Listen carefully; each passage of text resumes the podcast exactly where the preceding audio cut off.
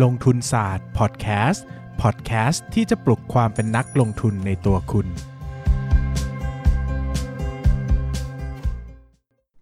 สวัสดีครับ ยินดีต้อนรับ ทุกคนเข้าสู่รายการลงทุนศาสตร์พอดแคสต์รายการที่ชวนทุกคนพัฒนาความรู้ด้านการเงินและการลงทุนไปด้วยกันวงเล็บบ้างนะฮะบางทีก็ไม่ได้พัฒนาอะไรเยอะนะครับ ก็กลับมาอีกครั้งนะครับ กับวันพฤหัสแบบนี้นะครับ ก็ขอบคุณทุกคนที่ให้เกียรติกันมาเสมอนะครับ สวัสดีครับ ไม่ใช่แล้วเหนื่อยแล้วขี้เกียจจังเลย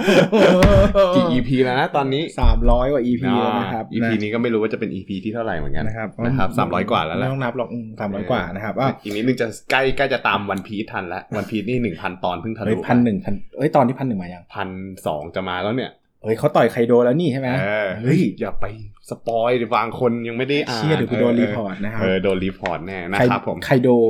ไคโดย้ำอีกครับผมนะกลับมาคุยหุ้นกับนายปั้นเงินกันนะครับนะครับ ผมปั้นนายปั้นเงินครับ ผมเบสนายปั้นเงินครับไม่ใช่เบสลงทุนศาสตร์สิคครัรับบอ่าโอเค วันนี้เราจะมาคุยกันสำหรับหุ้นธานีราชธานีเมืองเก่าของเราแต่ก่อนอันนั้นนะอยุธยานะครับผมนะครับอะก็ ราชธานีนะครับ ราชธานีจำกัด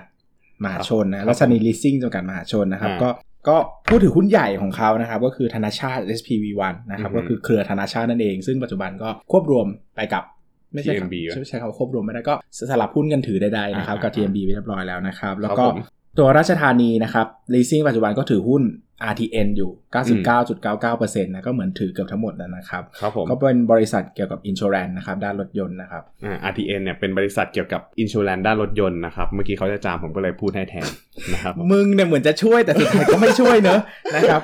อะก็คราวนี้มาคุยกันเรื่องราชธานีก่อนนะครับครับผมก็สรุปสั้นๆนะครับว่าลักษณะการประกอบธุรกิจของราชธานีเนี่ยก็คือการให้เขาเรียกว่าสินเชื่อเช่าซื้อรถยนต์ครับก็เอาง่ายๆว่า High อยาก purchase อยากได้รถ อืมอ่า แต่ไม่อยากซื้อเงินสดอืมก็มาผ่อนกับราชธานีใช่นะครับ ดังนั้นเนี่ยมันจะไม่เหมือนกับสวัสด์ไม่เหมือนสวัสด์ไม่เหมือน NPC อ่าอันนั้นคืออยากได้เงินแต่มีรถ ครับ อันนี้คืออยากได้รถแต่มีเงิน อืมแต่ไม่อยากเป็นเงินแต่ก้อน แต่ก็ไม่ได้มีเงินขนาดนั้น แต่ก็อยากได้เงิน ก็มีเงินแต่ก็ไม่ได้มีมากโอเคนะครับเขาก็จะมีสิ่งเอ่อตัวเขาก็ความจริงก็รับจัดลิซี่หมดอะนะครับ คุณอ่าอยากคุณอยากซื้ออะไรอะคุณมาบอกเขานะครับเขาครัก็บจะจัดให้นะครับ โดย 65%เนี่ยจะเป็นกลุ่มรถยนต์เพื่อการพาณิชย์นะครับอืมแล้วก็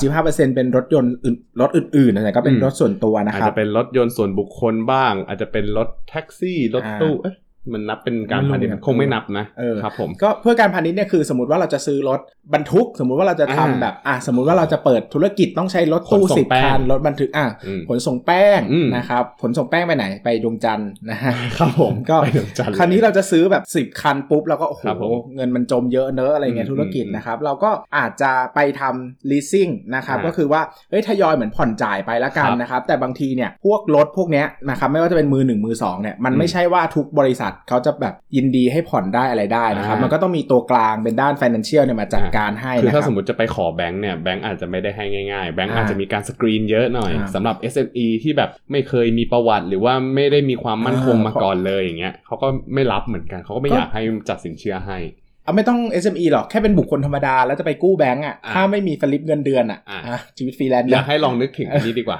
ชาวสวน ชาวไร่เออชาวสวนที่แบบเขาต้องการจะ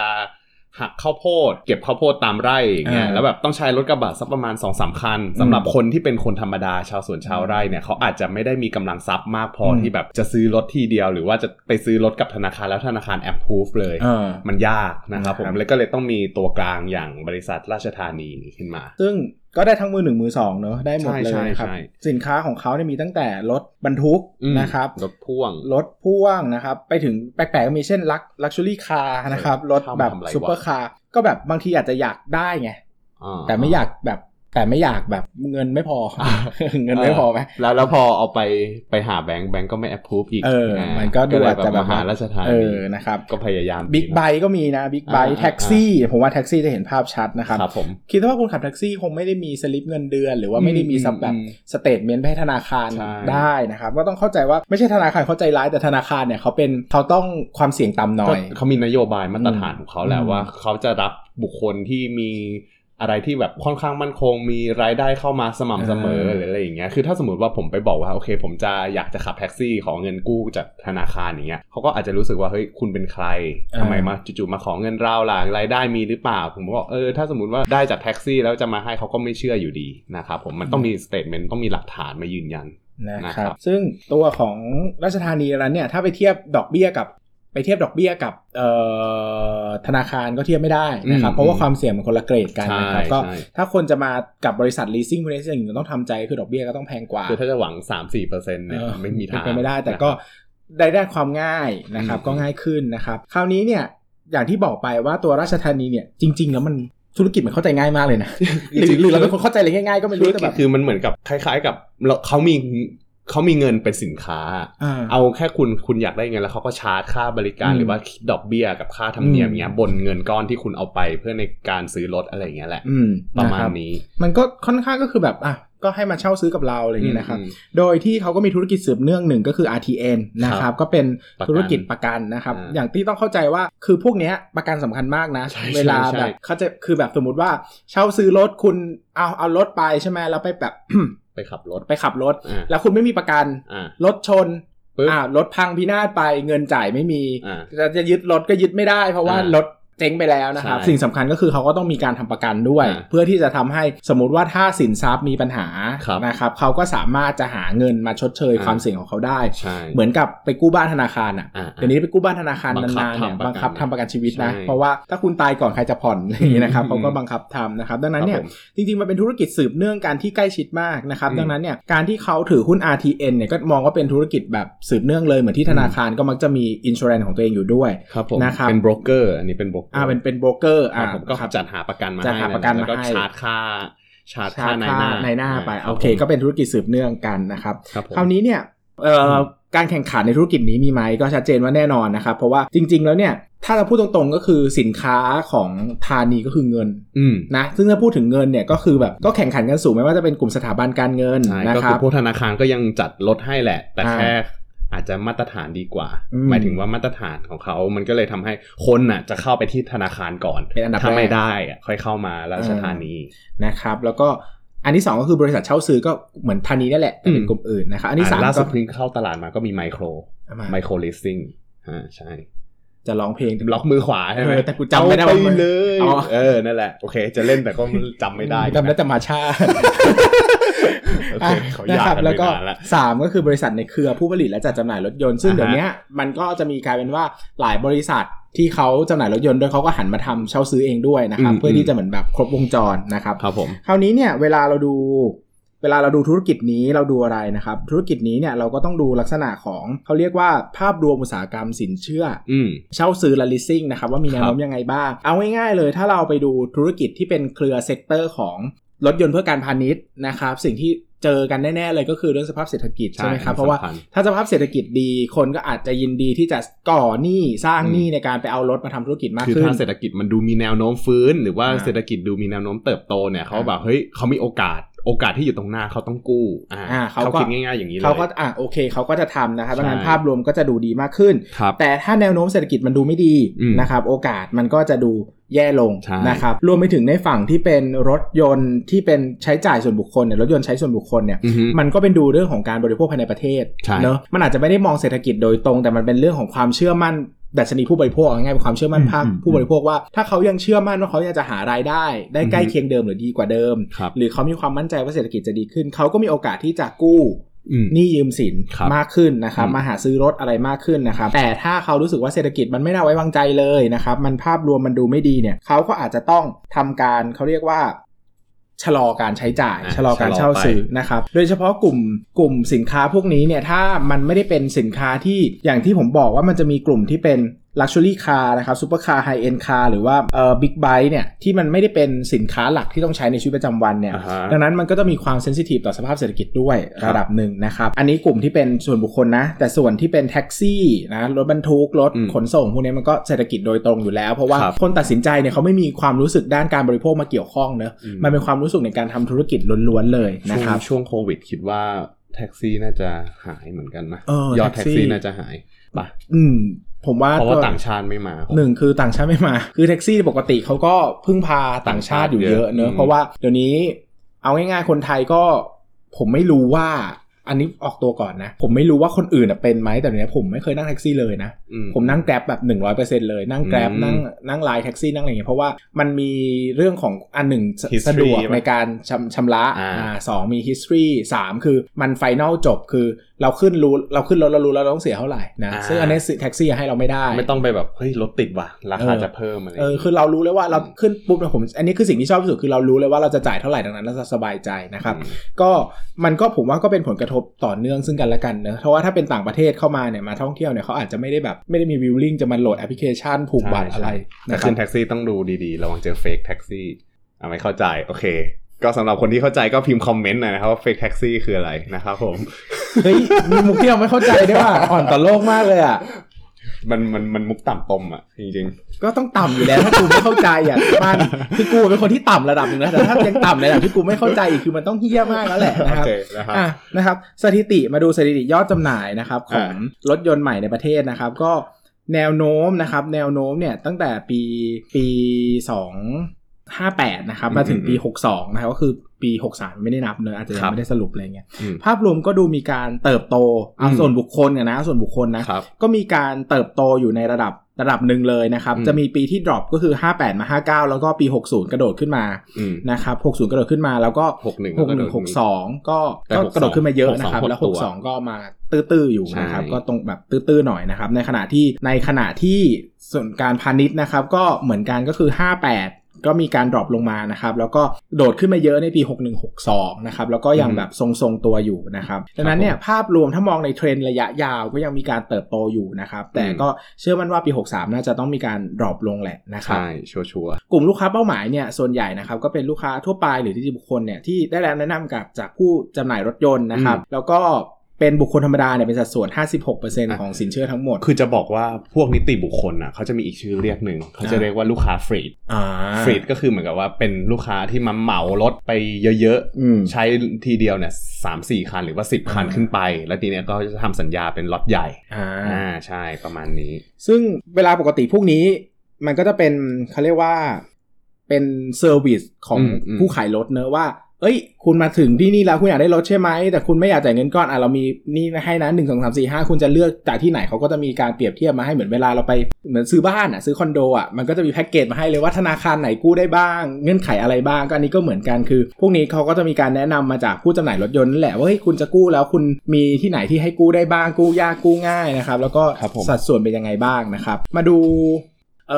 สัดส่วนรายได้หลักเนี่ยเอารายได้หลักรวมๆเลยนะครับ ก็มาจากสัญญาเช่าซื้อนะครับเกือบ ประมาณ 80 กว่าเปอร์เซ็นต์เลยนะครับอืมก็ทรงตัวอยู่ทุกปีนะครับครับ หลักๆก็เป็นอย่างที่ผมบอกว่าเป็นพาณิชย์เป็นหลักประมาณสัก 60%นะครับอืมแล้วก็เป็นส่วนบุคคลนะครับ สัก 20%ของรายได้รวมนะ ของรายได้รวมทั้งหมดนะครับ แล้วก็จะมีค่าธรรมเนียมรายได้อื่นนะรายได้อื่นส่วนใหญ่ก็จะเป็นพวกค่าธรรมเนียม ค่าปรับค่าอะไรพวกนี้นะครับก็มองว่าเป็นค่าธรรมเนียมละกันสักประมาณ 10 กว่าเปอร์เซ็นต์ก็จะมีธุรกิจประกันด้วยส่วนใหญ่ก็จะไปโตที่ธุรกิจประกันเป็นส่วนใหญ่อ่านะครับใช่ใช่อะไม่พูดเยอะแล้วครับเพราะว่าเริ่มไม่รู้เรื่องแล้วนะครับให้ปั้นพูดนะผมอ่าเหนื่อยมันเป็นแล้วมันเป็นฝั่งปริมาณละกันอ่านะครับครับผมก็สำหรับฝั่งปริมาณนะครับรายได้ปี 2562เนี่ยอย่างที่บอกไปว่ารายได้จากดอกเบี้ยเช่าซื้อเนี่ยมันอยู่ที่ประมาณ 83%นะครับผมรายได้ปี 62เนี่ยอยู่ที่ 3,538 ล้านบาทนะครับ โตขึ้นมาประมาณ 10.5%โดยที่สัดส่วนของรายได้เนี่ยมันอยู่ที่รถยนต์พาณิชย์เนี่ยหรือว่า High Purchase ที่เป็นพาณิชย์เนี่ยประมาณ 72%รถยนต์ส่วนบุคคลประมาณ 26%แล้วก็ที่เหลือเนี่ยนอกจากการให้บริการเป็นคนปล่อยเงินกู้แล้วเนี่ยเขาก็ยังเหมือนกับว่าไม่ใช่ปล่อยเงินกู้ดิปล่อยเป็นสัญญา leasing เนี่ย High Purchase เนี่ยเขาก็ยังมีสัญญาเช่าการเงินด้วย อย่างเช่นพวกตัวให้ให้ยืมรถไปเช่าก่อน เช่าอืมในการใช้ก่อนนะครับผมโดยที่คุณค่อยเลือกตอนสุดท้ายอีกทีว่าคุณจะคุณจะซื้อตอนไหนก็ได้ หรือว่าจะไม่ซื้อเลยก็ได้นะครับผมแล้วก็นอกจากนี้เนี่ยที่ผ่านมาเนี่ยประมาณประมาณช่วงปีหลังๆ มารายได้จากดอกเบี้ยรายได้จากเบี้ยประกันหรือว่าค่าคอมนะครับเขาก็เติบโตขึ้นอย่างที่ผมบอกไป ซึ่งไอ้ตรงนี้เนี่ยค่าประกันเนี่ยปีล่าสุดเนี่ยครับมันอยู่ที่ประมาณประมาณ 150 ล้านบาท ได้นะครับ ก็เป็นอืมอีกรายได้หนึ่งที่เขาเหมือนกับจะเอามาเสริมแหละ แต่ก็ทำให้ครบวงจรไว้ก่อนนะครับ ซึ่งอันนี้มันก็จะเติบโตตามปริมาณของรถที่เขาเข้ามาทำอะไรเขาเข้ามาทำ high purchase เหมือนกันนะครับ ซึ่งบริษัทเนี่ยขยายสินเชื่ออยู่ในพวกลูกค้ากลุ่มฟีดเป็นหลักนะครับ ก็คือพวกลูกค้าล็อตใหญ่ๆนั่นแหละ แล้วก็มีเน้นลูกค้าพวกเป็นรถรถบรรทุกรถทรัคเนี่ยประมาณ 70%เลย แล้วก็รถกระบะ แล้วก็มีรถตู้ลมแรงบ้างอะไรอย่างนี้นะครับผมแล้วก็ส่วนใหญ่อะเขาจะเจาะไปที่พวกรถที่ใช้ในการพาณิชย์แบบรถที่ใช้เพื่อประกอบธุรกิจอะไรบางอย่างจริงๆ ส่วนใหญ่จะอยู่ในต่างจังหวัด อย่างเช่น พวกรถขนอิฐขนปูนสำหรับธุรกิจก่อสร้าง หรือไม่ก็รถกระบะอะไรพวกนี้ที่เอาไว้ใช้ขนส่งผลิตภัณฑ์ทางการเกษตรนะครับ โดยในปี 2563เนี่ยที่บริที่เจอโควิด กันไปเนี่ยช่วง 9 เดือนเนี่ยถือว่า รายได้ค่อนข้างแฟลตนะ ก็คือไม่ได้โตแต่ก็ไม่ได้ลดอะไรมาก จากเดิมเนี่ย 2,600 ล้านบาทใน 9 เดือนปี 62 เนี่ย ตอนเนี้ยเนี่ยมาอยู่ที่ 9 เดือน 9 เดือนปี 63 เนี่ยมาอยู่ที่ 2,595 ล้านบาท ก็คือลดลงแต่ไม่ได้ลดมาก 2,600 มา 2,595 ล้าน โอเค ไม่ได้ลดมาก แต่ว่าที่โตดีเนี่ยคือรายได้จากสัญญาเช่าการเงินอืมสัญญาเช่าการเงินตรงเนี้ยโตขึ้นมาประมาณ 22%เพราะคิดว่าปีที่ผ่านมา ธุรกิจส่วนใหญ่คงไม่ได้อยากจะซื้อรถแบบแบบไม่ได้ทำสัญญาเป็นสัญญาซื้อรถทันที แต่ว่าอยากจะเช่าก่อน คืออยากจะทำธุรกิจต่อแหละ แต่ขอเปลี่ยนเป็นสัญญาเช่าแทนอืมอืมก็คือเขาไม่ต้องมาแบกรับต้นทุนในอนาคตมากนะครับก็คือเหมือนจ่ายเป็นค่าเช่าแทน แล้วก็ SME เนี่ยจะระวังตัวเรื่องการลงทุนเป็นพิเศษก็เลยเลือกเช่าแทนนะครับ ส่วนต้นทุนเหมือนพูดซ้ำไปไปๆมาๆเลยอืมงง ส่วนต้นทุนและค่าใช้จ่ายเนี่ยต้นทุนการเงิน ต้นทุนหลักๆของเขาอะอย่างที่บอกว่าสินค้าเขาเป็นการเงินซะส่วนใหญ่ต้นทุนของเขาก็เลยจะเป็นพวกดอกเบี้ยที่เขาไปหาเงินมาจากที่อื่น ดอกเบี้ยเงินทุนที่จะเอามาปล่อยกู้นี่แหละ ปี 2562เนี่ยอยู่ที่ 1,011 ล้านบาท โตขึ้นมา 16%นะครับ ถือว่าเติบโตขึ้นมามากกว่าการเติบโตของรายได้ เพราะว่ารายได้ปี 62เนี่ยโตแค่ 10%แต่ว่าส่วนเนี้ยมันโต 16%ส่วนหนึ่งผมมองว่ามันเป็นเรื่องของการแข่งขันที่ดุเดือดขึ้นนะครับ ก็คือมันมี loan growth ใน ถ้าสมมติว่าลองมองกันที่ธุรกิจเนี้ยมันต้องมอง loan growth ด้วย ว่าแบบลูกหนี้ของเขาเนี่ยมันเพิ่มมากขึ้นแค่ไหนนะครับ loan growth ของเขาเนี่ยบวกขึ้นคืเจ็ดอมอง loan growth คือ หมายถึงว่าเวลาดูธุรกิจอืมพวกหนี้เนี่ยดูแต่ดอกเบี้ยที่เติบโตไม่ได้ ใช่ เพราะว่าถ้าดอกเบี้ยโตแต่ห นี้สินรวมไม่ได้โตอะอืมนะครับ มันก็อาจจะหมายถึงว่าอนาคตมันอาจจะไม่ได้มีโกรธอีกใช่นะใช่ฮะมันอาจก็แบบใช่เออรายได้โตนู่นนี่นั่นนะครับครับแต่มันผมอาจจะไม่ได้ภาพรวมระยะยาวอาจจะไม่ได้ดีว่าขนาดหนี้ไม่ได้ใหญ่ขึ้นแล้วอืมอะไรอย่างเงี้ยนะครับใช่แต่ว่าก็อย่างที่บอกไปว่าปีที่ผ่านมาเขาเขากู้มาเยอะเขากู้มาเพิ่มขึ้นดอกเบี้ยจ่ายเพิ่มขึ้น แต่ว่าโลนโกรดเขาอะโตขึ้นแค่เจ็ดเปอร์เซ็นต์ นะครับอืมก็เลยปีที่ผ่านมาคือปี 62 นะ7%ไม่เยอะเหรอวะเจ็ดเปอร์เซ็นต์ไม่เยอะนะ เพราะว่าหรอผมสำสำหรับผมอะเพราะว่าเท่าไหร่ถึงเวลาเวลาไปเทียบกับกลุ่มไฟแนนซ์ตัวอื่นอะไฟแนนซ์ตัวอื่นเขาโตกัน 20เปอร์เซ็นต์โอ้เอออย่างอย่างพวก MTC สวัสดิ์อะไรพวกเนี้ยโตกัน 20เปอร์เซ็นต์เธอเทียบเอ็มกับ MTC สวัสดิ์ดอ แต่คือดุไว้เปล่าแต่มันก็คล้ายๆกันไงแบบเออคือธุรกิจมันคนละแบบกันก็จริงอ่าแต่ว่าแต่ถ้ามองเป็นเปอร์เซ็นต์เออเหรอถ้ามองเป็น percentage ว่าแบบลูกหนี้โตอะไรเงี้ยมันก็น่าจะโต คือมันไม่จำเป็นต้องโต 20%เท่าสวัสด์แต่อย่างน้อยมันควรจะเห็น 10 ต้นๆอะไรเงี้ยซึ่งธานีแต่ก่อนเนี้ยมันเคยโตประมาณ 10กว่าเปอร์เซ็นต์เหมือนกันอืมนะครับก็เลยมันมีอัตราการเติบโตที่ลดลงแหละนะครับซึ่งพอไปดูแล้วเนี่ยพอไปดูตัวพอลูกหนี้ลดลงเนี่ยมันก็มีแนวโน้มว่าในอนาคตอะเขาก็จะเก็บเงินได้น้อยขึ้นอืมได้น้อยลงได้น้อยลง แล้วก็ ดอกเบี้ยเนี่ยมันก็ต้องเจอการแข่งขันจากจากคู่แข่งรายอื่น ๆ ที่แบบเขาก็กดราคามาเหมือนกันคือทานนี้มันเป็นรายใหญ่ ดังนั้นแล้วเนี่ยมันก็รายย่อยๆ ที่เขาต้องการจะเรียกลูกค้าเขาต้องแข่งขันด้านราคา ดังนั้นแล้วเนี่ยเราจะเห็นได้ว่าเวลาดูธุรกิจเนี้ยมันต้องดูเรื่องของหนึ่งเลยคือ loan growth ก็คือพอร์ตลูกหนี้สองเลยก็คือเรื่อง yield ที่เขาได้สามเลยก็คือเรื่อง cost of fund อืมแล้วพอมันเป็นภาพรวมกันมันก็จะพอ guideline ได้ว่าอนาคตอะแนวโน้มที่ผ่านมาอย่างเงี้ยมันจะสามารถ guideline อนาคตได้ว่า เขาจะเติบโตดีหรือไม่ดียังไง ถึงแม้ราชธานีจะดูมีความเป็นเขาเรียกว่าอะไร เป็น leasing นู่นนี่นั่นเนอือะมแต่อย่าลืมอืมว่าเขาเป็นบริษัทลูกของของ TCAP ครับผมนะดังนั้นเนี่ยมันก็มีความคอนเซอร์เวทีฟระดับหนึ่งเนอะก็ไม่ได้ดุดันแบบอารมณ์แบบ MTC หรือว่าสวัสด์ที่มีความเป็นแบบ non finance จ๋าๆเลยใช่เพราะว่าจริง ๆ แล้วเนี่ยเออไม่ใช่ non finance non non bank จ๋า non-bank ๆเลยเพราะว่า non-bank จริง ๆ แล้วเนี่ยราชธานีก็เป็นบริษัทลูกของแบงก์นั่นเองนะครับผมเคก็รือแบงก์เครือแบงก์ cost of fund ของ ปี 62 เนี่ย ขยับมาอยู่ที่ 2.48%จากเดิมที่ปี 61 อยู่ที่ 2.4%มันก็เลยทำให้ตัวของอ่าต้นทุนการเงินของเขาเนี่ยเพิ่มสูงขึ้นจากปีที่แล้วนะครับ ส่วนใน 9 เดือนปี 63 เนี่ยหนักกว่า เพราะว่าถ้าเกิดว่าไปดูการเพิ่มขึ้นของ cost of fund เนี่ยรู้สึกว่าปี 63 นะครับ ไตรมาส 3 เนี่ยมันจะอยู่ที่ 2.66%อืมอืมซึ่งมันก็เลยกลายเป็นว่าเขาอะ กู้กู้มากขึ้นอ่า ส่วนหนึ่งก็ยังงงว่าทำไมทำไมการที่รัฐบาลหรืออะไรเงี้ยแบงก์ชาติลดดอกเบี้ย แต่ทำไมตัว cost of fund ของเขาถึงเพิ่มขึ้นก็ไม่รู้เหมือนกันนะครับแต่ว่าถ้าเกิดว่าไปดูยิวเนี่ยยิวของเขาอะพอ cost of fund เพิ่มใช่ไหมยิวของธานีเนี่ยแทนที่จะเพิ่มขึ้นด้วยมันกลับกลายเป็นว่ายิวของธานีก็ลดลงจากสงครามราคาเช่นกัน คืออย่างปลายปี 2019เนี่ยยิวของธานีเนี่ยมันอยู่ที่ประมาณ7%อืม แต่ปี 63 หรือปี 2020อะยิวของธานีลดลงมาอยู่ที่ 6.94%ก็ลดลงมา 0.1%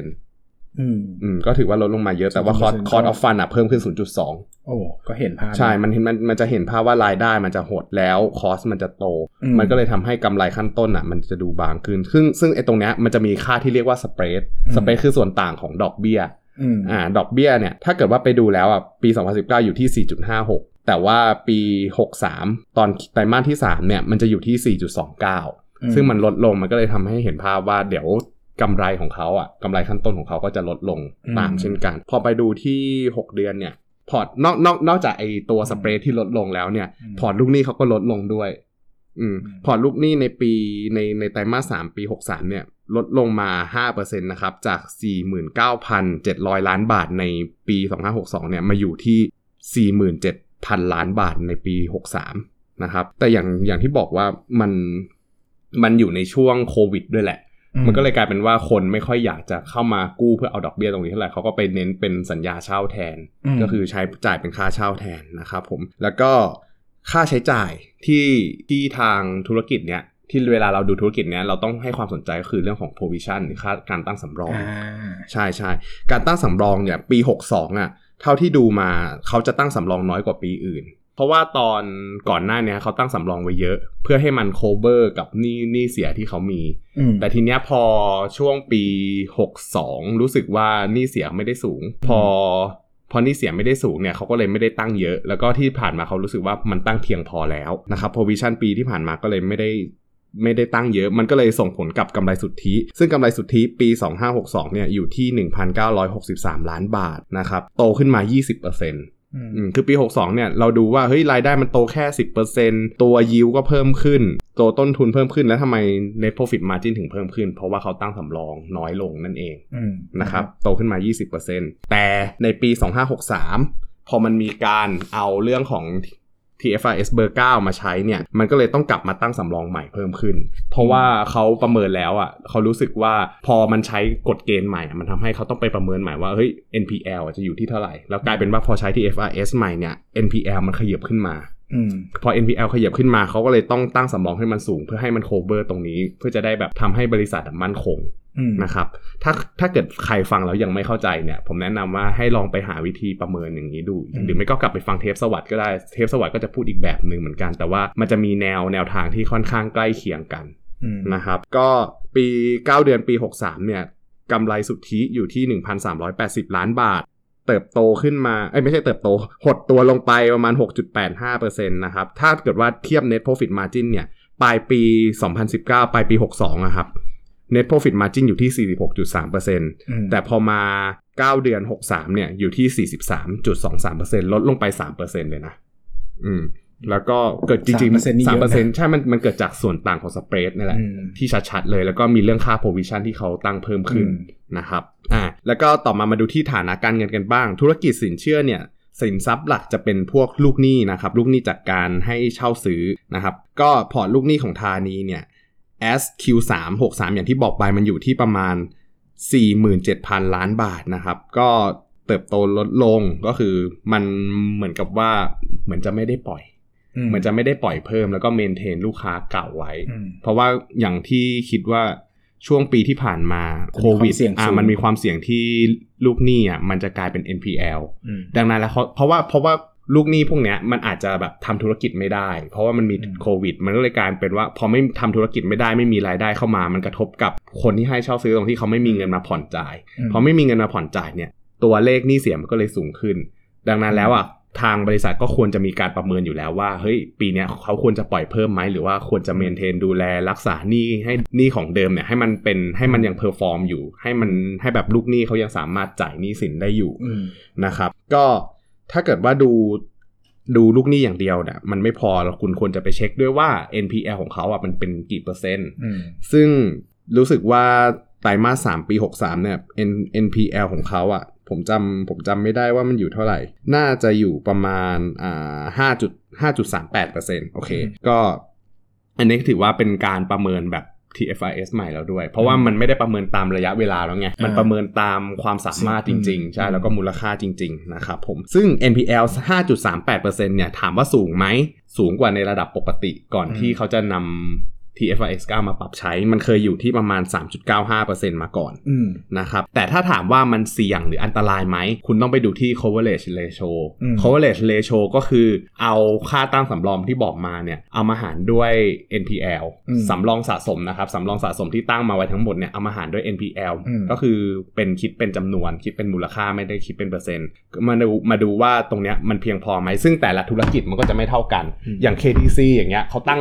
200%เลยอืมเพราะว่าอาจจะเป็นความเสี่ยงสูงอืมสวัสด์ตั้งไม่สมจำไม่ผิด ถ้าจำไม่ผิดน่าจะตั้งไว้ประมาณ 100%กว่ากว่าๆหรือไม่ก็จำอาจได้จะว่าไม่สวัสถึด์งไม่เยอะร้เพราะว่าใช่มันสวัสมีด์เรื่น้ออยงสุดรถมันมีอืมอืมรถมันเป็นรถในการทำมาหากินจริงๆ เขาก็ไม่ค่อยผิดนัดมากเท่าไหร่ถ้าเป็นใช่สัดส่วนใช่ KDC มันเป็นแบบบัตบัตรเครดิตบัตรเครดิความเสี่ตยงแล้วก็สูงสินเชื่อส่วนบุคคลไงอ่ามัมันมีความเสี่ยงสูงมากที่จะโดน ผิดชำระใช่ แล้วก็ธานีเนี่ยราชธานี coverage ratio เขาส่วนใหญ่จะอยู่ที่ ถ้าจำไม่ผิดในอดีตจะอยู่ประมาณ 100%แล้วพอมา